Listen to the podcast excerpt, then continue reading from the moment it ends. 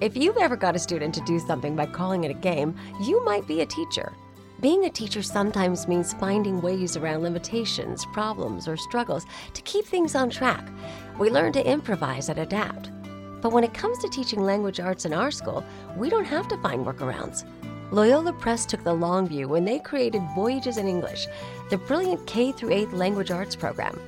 The fundamentals of grammar and writing that students learn enable them to become effective writers, which can help improve performance on standardized tests and grow into successful communicators.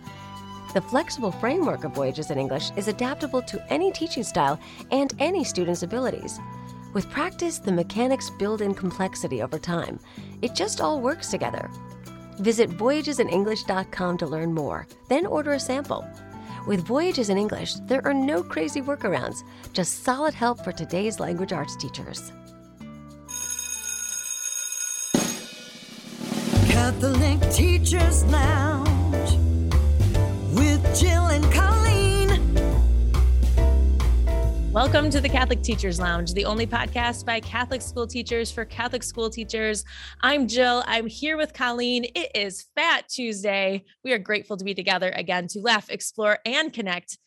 Uh, I've had three or four punchki by now in my Polish community and loving the day. Thank you to Loyola Press for sponsoring us and for you, the teachers, for doing what you do every day.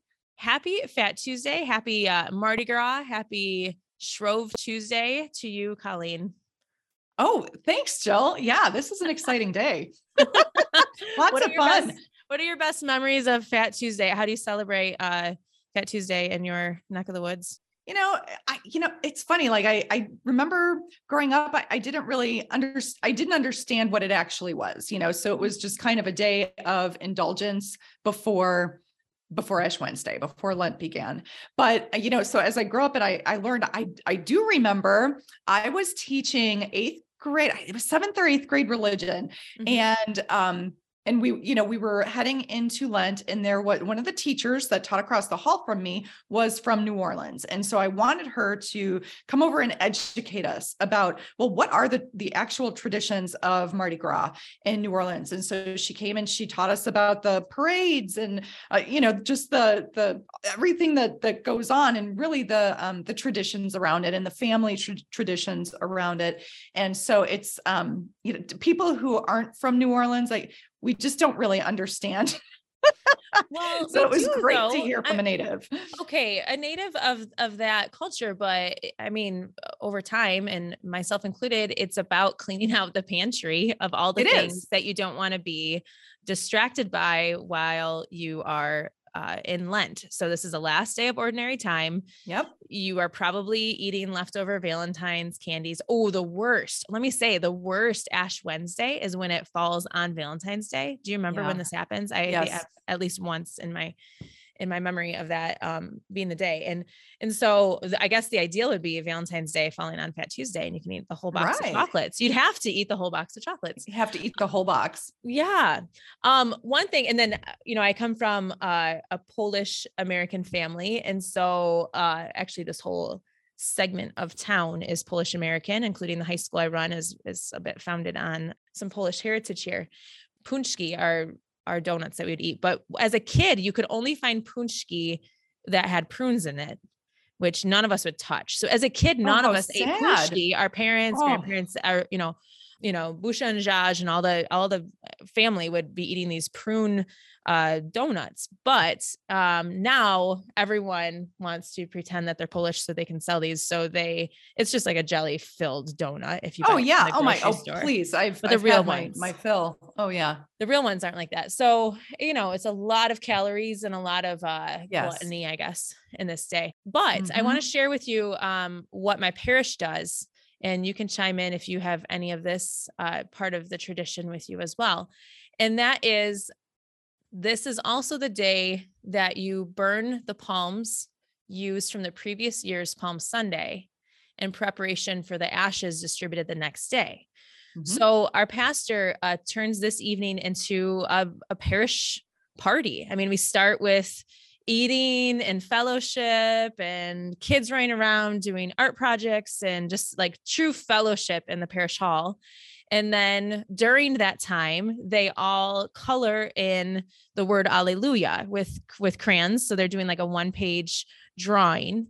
And then we go into the church, and all the kids run up to the altar and they put their Alleluia into a giant chest because they're going to bury those Alleluias um, ah. that can't be said during Lent.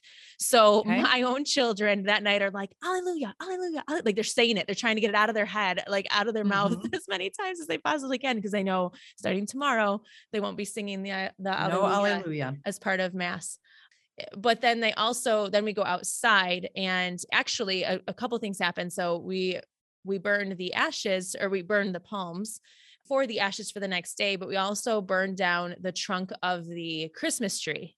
So we have a giant Christmas tree in church, and also, so it's like a big campfire kind of out in the, middle of the yeah. parking lot of the church, where we mm-hmm. are burning the the tree trunk. We are separately burning the ashes to be used for the ashes on our foreheads the next day. Um, but the kids are really seeing a change in the season. So instead of showing up to just the somber Ash Wednesday day it's the day before is kind of the last of the big celebration so a little bit of mardi gras in the midwest here it's just uh, not any of those same traditions as new orleans. Yeah.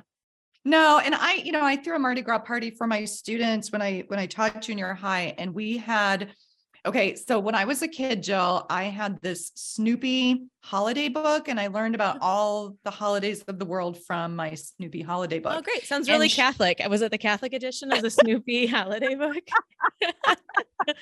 Sorry, I feel like I can tease you at this point. Like, like we all have to sort out the secular from the religious holidays, but I'm glad you're learning from Snoopy. That's but wonderful. in in this book, like there were re- religious holidays, and you know, okay. but Shrove Tuesday is actually oh. in that Snoopy book, and um, it, they were like flipping pancakes. It was Pancake Day, and so they like mm-hmm. play games and they're like people like have celebrations and they play games and they flip pancakes. So when I threw my party for my when I threw the Mardi Gras party for my junior high students, they I, I got paczkis and they hated them because nobody likes jelly donuts.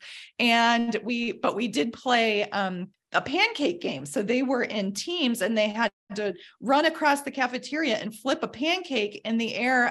Doesn't that sound like fun, Jill? Why are you making faces? Oh, it's just okay.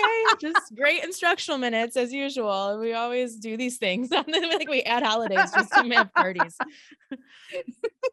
I'm thinking like an administrator now teacher brain would have loved this. Yeah, I don't know. Well, we had lots of fun and we ate lots of sugar and we flipped pancakes and we ran around and we got Mardi Gras beads. And the next day was Ash Wednesday. And so we got all our yaya, uh, yayas out and then, you know, focus on Lent.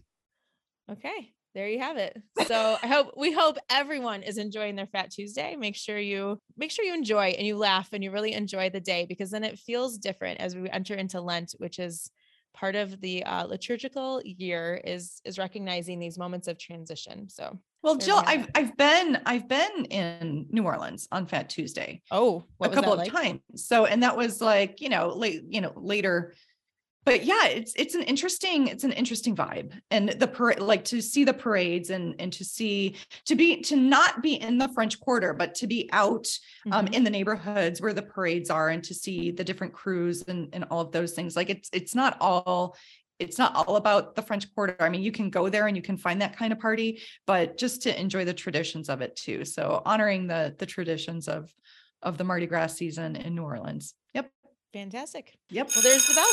Thanks for the energy boost. As we love exploring your ideas and affirming your efforts, keep the suggestions coming in and tune in to our next episode, Ash Wednesday, as we talk about more great ideas from fellow teachers. We will see you next time.